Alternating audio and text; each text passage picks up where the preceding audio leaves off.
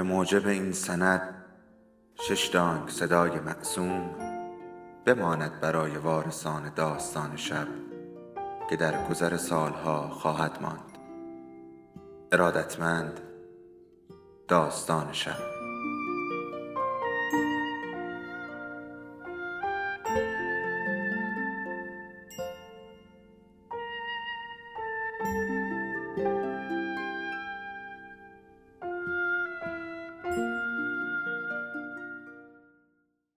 یکی بود یکی نبود.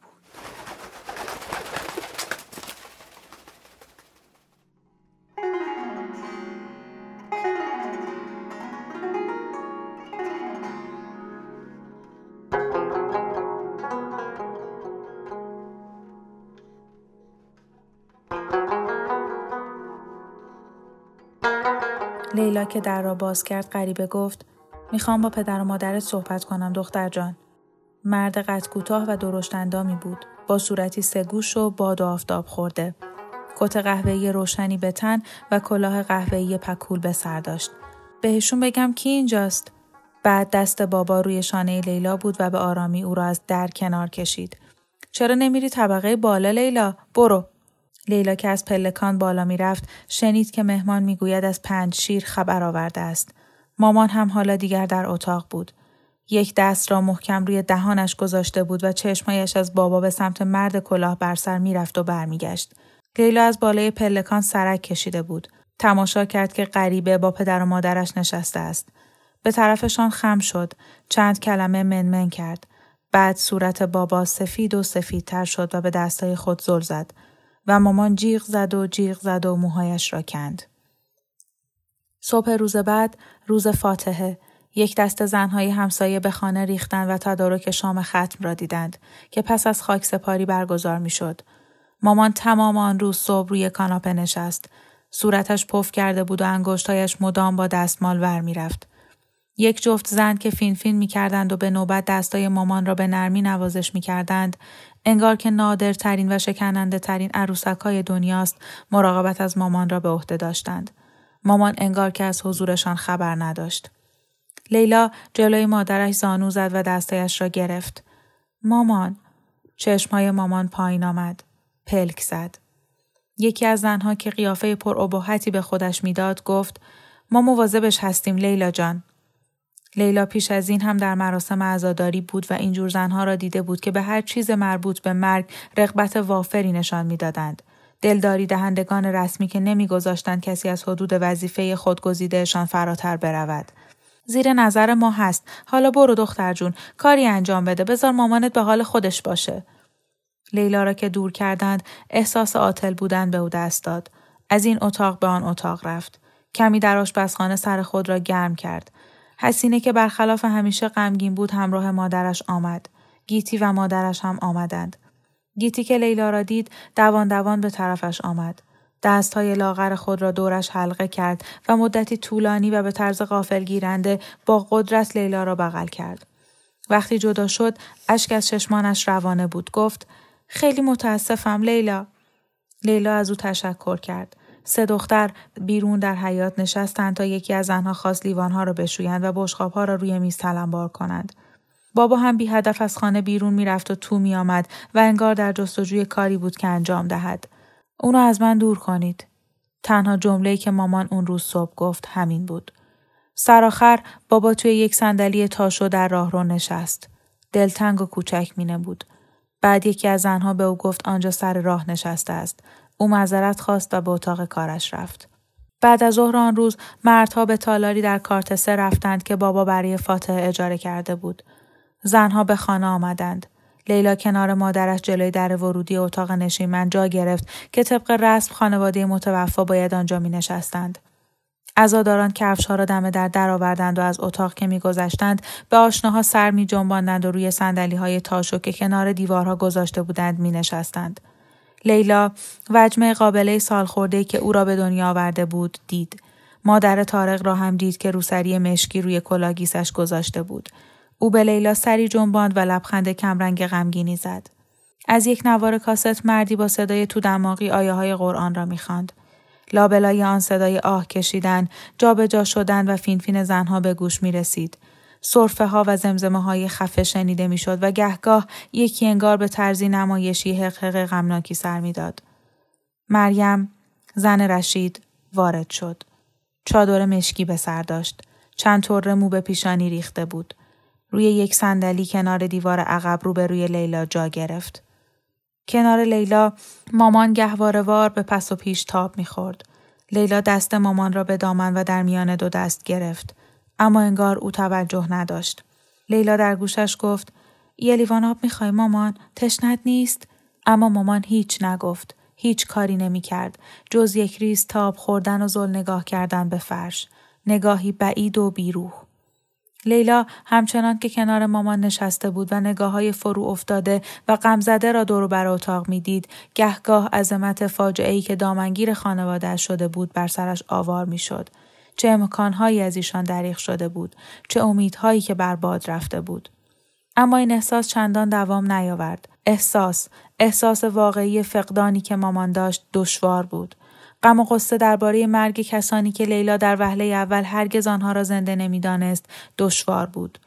احمد و نور همیشه برایش افسانه بودند.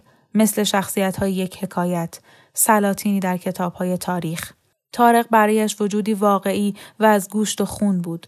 تارق که فوشهای پشتو را یادش می‌داد که از برگهای شور شب در خوشش میآمد که موقع جویدن اخ می‌کرد و صدایی مثل ناله در میآورد که خال صورتی کمرنگی زیر استخوان ترقوه سمت چپش دیده می‌شد و شبیه ماندولینی وارونه بود.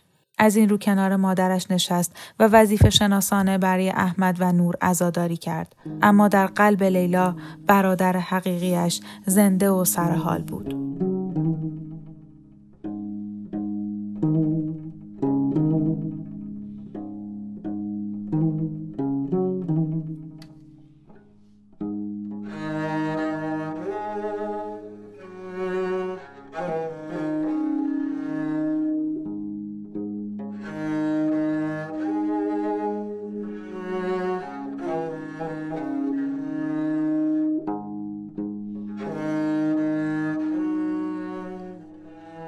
مامان گرفتار بیماری هایی شد که تا آخر عمر با آن دست به گریبان بود. سینه درد و سردرد، درد مفاصل و عرق شبانه، درد فلج کننده گوش ها، قده هایی که کس دیگری نمی توانست حس کند. بابا او را پیش پزشکی برد. او هم دستور آزمایش خون و ادرار و عکس برداری از تن مامان را داد. اما هیچ بیماری جسمی در او ندید. مامان بیشتر روزها را در بستر میگذراند. لباس سیاه می پوشید. موهایش را چید و خال زیر لبش را می جوید. وقتی بیدار بود لیلا او را در حال تلو تلو خوردن در خانه ویلان می‌دید. همیشه وقتی به اتاق لیلا سر می‌زد انگار که اگر همانطور قدم برمی داشت و به اتاقی می‌رفت که پسرها در آن میخوابیدند و جنجال می‌کردند و بالش به هم پرت می‌کردند برود به آنها بر می‌خورد اما فقط با عدم حضورشان روبرو می‌شد و لیلا چی لیلا به نظرش می رسید که برای مامان هیچ است تنها کاری که مامان هرگز از آن غافل نمی‌شد پنج وعده نماز روزانه بود در آخر هر نماز با سر فرو افتاده کف دستها را جلوی صورت می گرفت و به درگاه خدا دعا می کرد که پیروزی نصیب مجاهدین کند. لیلا ناچار شد هرچه بیشتر کارهای روزمره خانه را به عهده بگیرد. اگر مراقب خانه نبود می‌دید لباس ها و کفش ها کیسه باز شده برنج قوطی های لوبیا و کاسه بشقاب کثیف همه جا پخش و پلاست لیلا لباسهای مامان را میشست و ملافه هایش را عوض می کرد. با ناز و نوازش برای حمام کردن و غذا خوردن او را از رخت خواب در می آورد. او بود که پیراهنهای بابا را اتو می کرد و لباس زیرش را می شست و تا می کرد. روز به روز آشپزی هم بیشتر به عهده او افتاد. گاهی پس از انجام دادن کارهای خانه لیلا در رخت خواب کنار مادرش می خزید. دست دور او حلقه می کرد. انگشت ها را در انگشت های او چفت می کرد و صورتش را در موهای او فرو می برد. مامان می جنبید و چیزی زمزمه می کرد. بی اختیار خاطره ای از پسرها را تعریف می کرد. روزی که به همین حال کنار مادرش خوابیده بود او گفت احمد همیشه می‌خواست فرمانده باشه. جذبه اون رو داشت. آدمایی سه برابر سنش با احترام به حرفاش گوش می‌دادن لیلا. باید خودت می‌دیدی. و نور وای نور من همیشه طرح ساختمونا و پولا رو می‌کشید می‌خواست مهندس ساختمون بشه می‌دونی می‌خواست با نقشه شکل کابل رو عوض کنه. حالا هر دو شهید شدن پسرای من. لیلا آنجا دراز می‌کشید و گوش می‌داد و آرزو می‌کرد کاش مامان توجه کند که او لیلا شهید نشده و زنده است و در کنار او در بستر است و امیدها و آتیهی دارد. اما می‌دانست که آینده او نمی‌تواند با گذشته برادرهایش برابری کند. آن دو بر زندگی او سایه سنگینی انداخته بودند. مرگشان سبب از یاد رفتن او شده بود مامان حالا متولی موزه زندگی آنها بود و لیلا فقط بازدید کننده مقبره‌ای برای استورهشان پوست خامی که مامان رویش قصه آنها را می نوشت. قاصدی که خبر آورد گفت وقتی پسرها رو به اردوگاه آوردن احمد شاه مسعود شخصا به خاک سپاریشون اومد. بالای قبرشون خودش نماز خوند. برادرات اینقدر دلاور بودند که فرمانده مسعود شیر پنج شیر که خدا خیرش بده شخصا اومد تا به مراسم تدفینشون نظارت کنه. مامان به پشت قلتید. لیلا جابجا جا شد و سرش را روی سینه مامان گذاشت. مامان با صدای خشداری گفت بعضی روزا به تیک تاک ساعت توی راه رو گوش میدم. بعد فکر می‌کنم این همه تیک تاک، این همه دقیقه، این همه ساعت و روز و هفته و ماه و سال منتظر منه. همه بدون اونها. بعد نفسم بند میاد. مثل اینکه کسی پا گذاشته باشه روی سینم لیلا. خیلی بیجون میشم. انقدر بیجون که دلم می‌خواد فقط یه گوشه بکپم. لیلا از صمیم قلب گفت کاش کاری از دستم برمیومد. اما لحنش تنین توهی و سرسری داشت مثل دلداری غریبه مهربان. مامان آه عمیقی کشید و گفت تو دختر خوبی هستی و من برات مادر خوبی نبودم. این حرفو نزن. چرا؟ حقیقت داره. می‌دونم و از این بابت متاسفم. عشق من. مامان بله. لیلا نشست و به مامان چشم دوخت. حالا دیگر چند طور موی مامان سفید شده بود. یک جا خورد که دید مامان که همیشه توپل بود لاغر شده است. گونه هایش قدری تکیده و کشیده بود. بلوزی که به تنداش روی شانه هایش افتاده بود و بین گردن و یقش قبقبی نبود. چند بار دیده بود که حلقه ازدواج به انگشت مامان گشاد شده. می‌خواستم چیزی ازت بپرسم. چیه؟ لیلا شروع کرد. تو که نمی‌خوای این موضوع را با حسینه در میان گذاشته بود. به پیشنهاد حسینه دوتایی شیشه آسپرین را توی فاضلاب ریختند. کارد آشپزخانه و سیخهای تیز کباب را زیر فرش کاناپه قایم کردند. حسینه تکه تناب در حیات پیدا کرده بود. وقتی بابا تیخهای اصلاحش را پیدا نکرده بود، لیلا ترس خود را با او در میان گذاشت.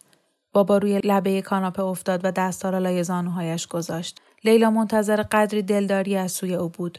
اما بابا تنها کاری که کرد نگاه های سرگشته و توهی بود.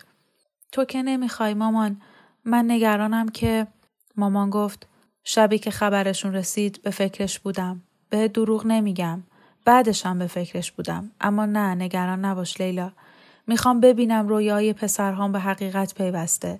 دلم می‌خواد روزی رو ببینم که شوروی ها بی آبرو شده و دمشون رو روی کولشون گذاشتن و میرن وطنشون. روزی که مجاهدین پیروزمندانه به کابل بیان. می‌خوام روزی رو ببینم که این اتفاق میافته و افغانستان آزاد میشه. اینجوری پسرها همونو می‌بینن. اونا رو با چشمای من می‌بینن. طولی نکشید که مامان به خواب رفت و لیلا را با احساسات متناقضی به جا گذاشت. مطمئن از اینکه مامان می‌خواهد به زندگی ادامه دهد و آزرده از اینکه دلیل ادامه زندگی خودش نیست. می‌دانست هرگز مثل برادرهایش بر قلب مامان اثر نخواهد گذاشت. قلب مامان مثل ساحل سستی بود که رد پای لیلا روی آن به جا نمی ماند.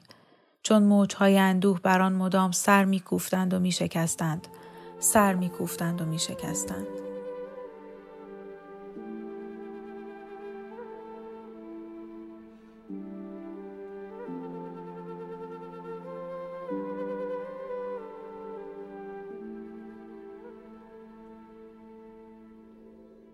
داستان شب بهانه است. برای با هم بودن دور هم نشستن شنیده شدن.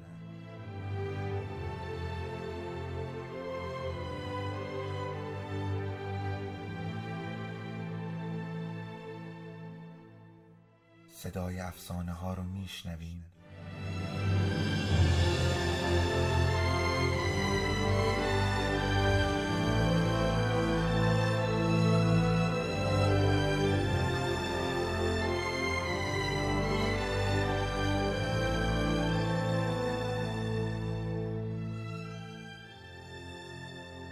شبتون بخیر.